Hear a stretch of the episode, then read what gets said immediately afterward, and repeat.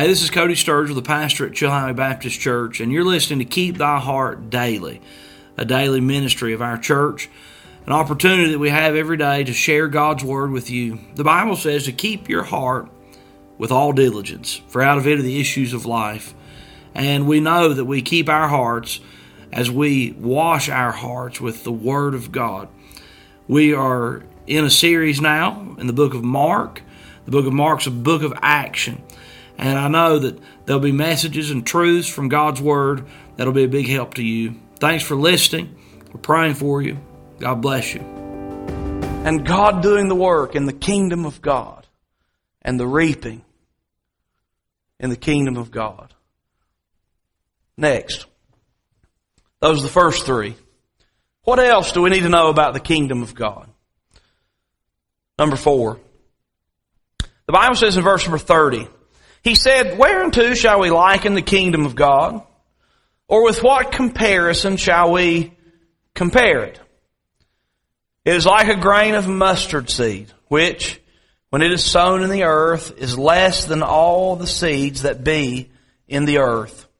But when it is sown, it groweth up and becometh greater than all herbs. The next picture is this.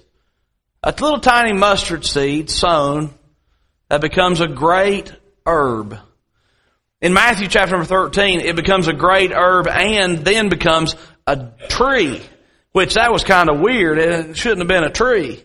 And we're going to get to that point. But there's some things we need to know about the kingdom of God. The kingdom of God, the people that were listening to Jesus talk, they were hoping that the kingdom of God would just go boom and everything would change and Rome would be uh, subdued and Israel would be on the top. Wow! The kingdom of God, it happened right, boom, like that. But Jesus said, oh, wait, wait just a minute. The kingdom of God is like a mustard seed. And the gospel seed began in insignificance with something very small.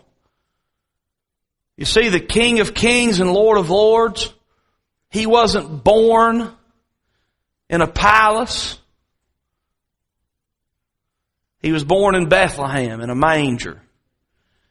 He wasn't born to a prince and a queen or a prince and a princess.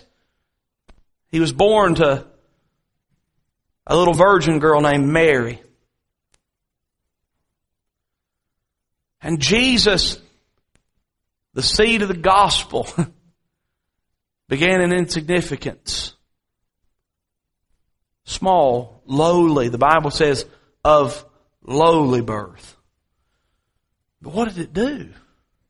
When it was sown, it grew. And the work of God has grown. Isn't it amazing what the work of God has done? You see, out of Bethlehem, out of the Savior, the work of the gospel has reached us. And reached all over the world. It's fun to think about the insignificance of that little beginning, that small beginning. It began with Jesus and a few disciples. And it grew to a larger group. And Peter preached and five thousand people, three thousand people got saved on the day of Pentecost. And in the temple, a little bit later, five thousand people got saved and churches began to spread, and the Apostle Paul was used of God to plant churches all over the known world at that time, and the gospel spread and God did a work. And what happened? Insignificance, a small little seed grew into something amazing. And I want you to know something. The effects of the gospel in this world are amazing. Everywhere the gospel seed is gone. Tribes of nomads have quit practicing cannibalism and baby sacrifices. Where the gospel's gone, men have stopped beating their wives, and wives have stopped beating their husbands. Where the gospel's gone, God's done a work. Hospitals have sprung up. Churches have grown. The poor have been fed. The needs of men and women have been met. But more than anything, the gospel, the truth that Jesus saves, has been preached and heard and received and Men and women and boys and girls have had their eternity secured through the faith of the Lord Jesus Christ. Now, when you are tempted not to get involved in the kingdom of God because you say, it's I'm so small, that's your pride. And our small part in the kingdom of God has the ability and the opportunity to do mighty things. How many of you ever heard the name Edward Kimball? If you know who Edward Kimball is, would you raise your hand? One. You spoiled it for me. I'm just kidding. How many of you know who Billy Graham is? Let me tell you about something. Edward Kimball was a little backwards young man who got a burden for a boy he saw selling shoes. Went into the shoe store and gave the gospel to a man named D L Moody. A little boy had been kicked out of his home because his mom couldn't afford to feed him anymore. A teenage boy, young teenager. Moody got saved. It was the results of Moody preaching that a man named Wilbur Chapman came to faith in Christ.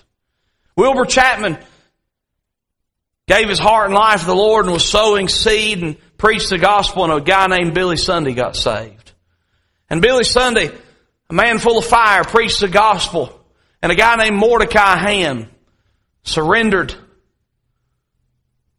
his life and heart to Jesus and got born again. He preached the gospel, and in a Mordecai Ham meeting, Billy Graham heard the gospel and got saved.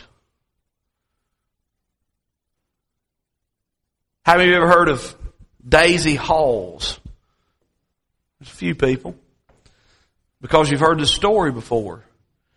You know who Daisy Halls was? Daisy Halls was a little country Sunday school teacher in the sticks of Kentucky. Have you ever heard of Doctor Lee Robertson, the Highland Park Baptist Church? Daisy Halls prayed for Lee Robertson and gave him the gospel, and he got saved. And God used that man to do a mighty work in this world. I'll just say those things to just tell you this. The kingdom of God is like a mustard seed. Insignificance, blessed by God, becomes significance. And what we're doing here at Boiling Springs Baptist Church, at times it may seem small, at times it may seem great.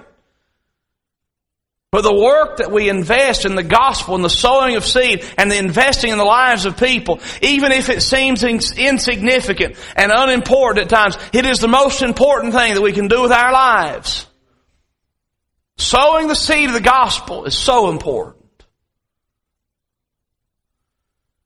Because God takes insignificance and makes it significant. Some things we need to know about the kingdom of God.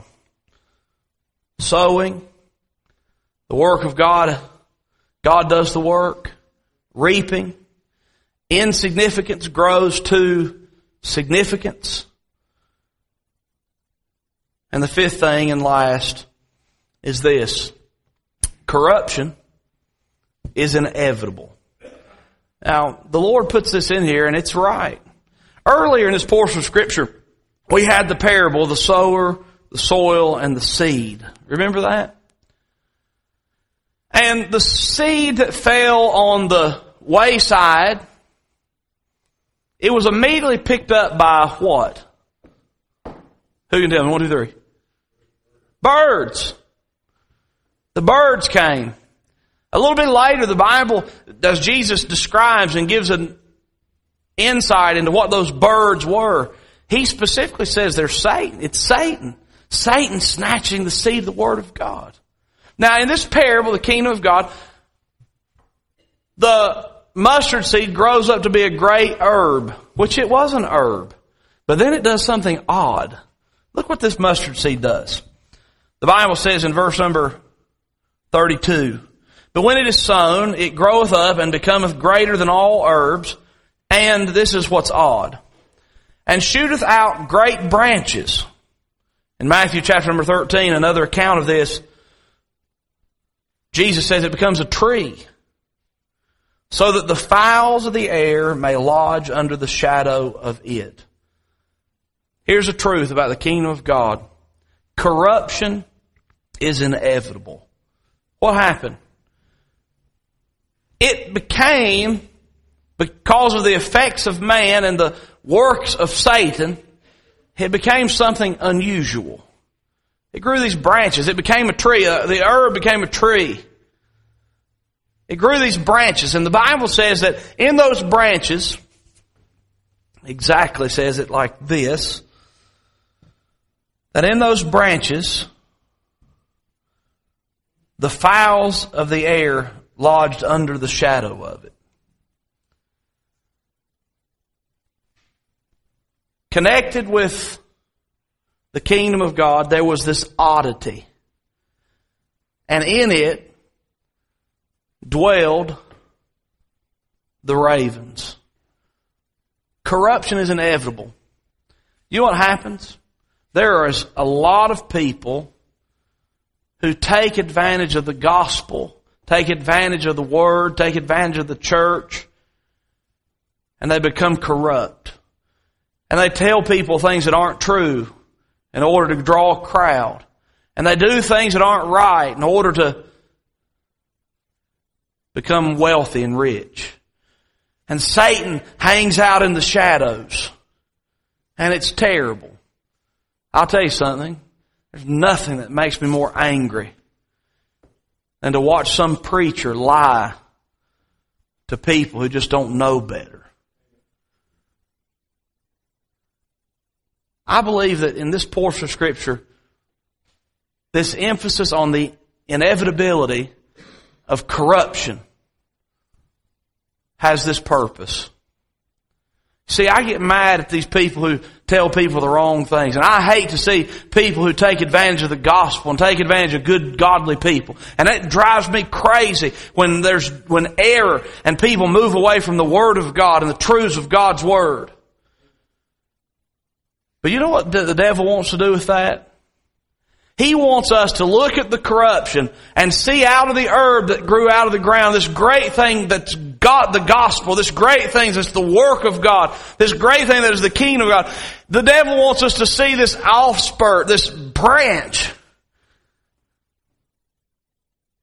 And the fowls of the air getting shade there. The devil wants us to see it and say, I tell you what, I don't want anything to do with that mess, bunch of hypocrites. I tell you what, I ain't going to be part of that. I know about the ravens that are in the that are hiding out in the bush. I know how the devil's working in that. The devil wants us to get so enamored with the corruption and the possibility of corruption that we fail to do what God has commanded us to do. And that's sow the word. You see, folks, corruption is inevitable. But we shouldn't fix our eyes on the corruption. We shouldn't spend all of our time worried about what's wrong. We should be faithfully preaching the gospel, sowing the seed, because there's some things you need to know about the kingdom of God. Corruption happens.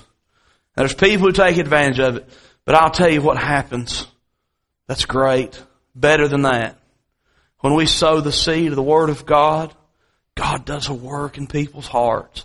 We get the privilege to reap the harvest. We enjoy the benefits now and forever. And our insignificance becomes something great and that matters for eternity. When we are faithful as members of the kingdom of God, the part of the family of God, when we are faithful to sow the Word, and do our part as the children of God right now in our lives. I pray God will help us to be faithful sowers of the Word of God. Let's pray.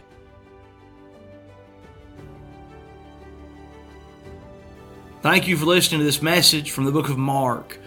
We're sure excited about the many opportunities that we have at the Chilhowie Baptist Church to share content with you.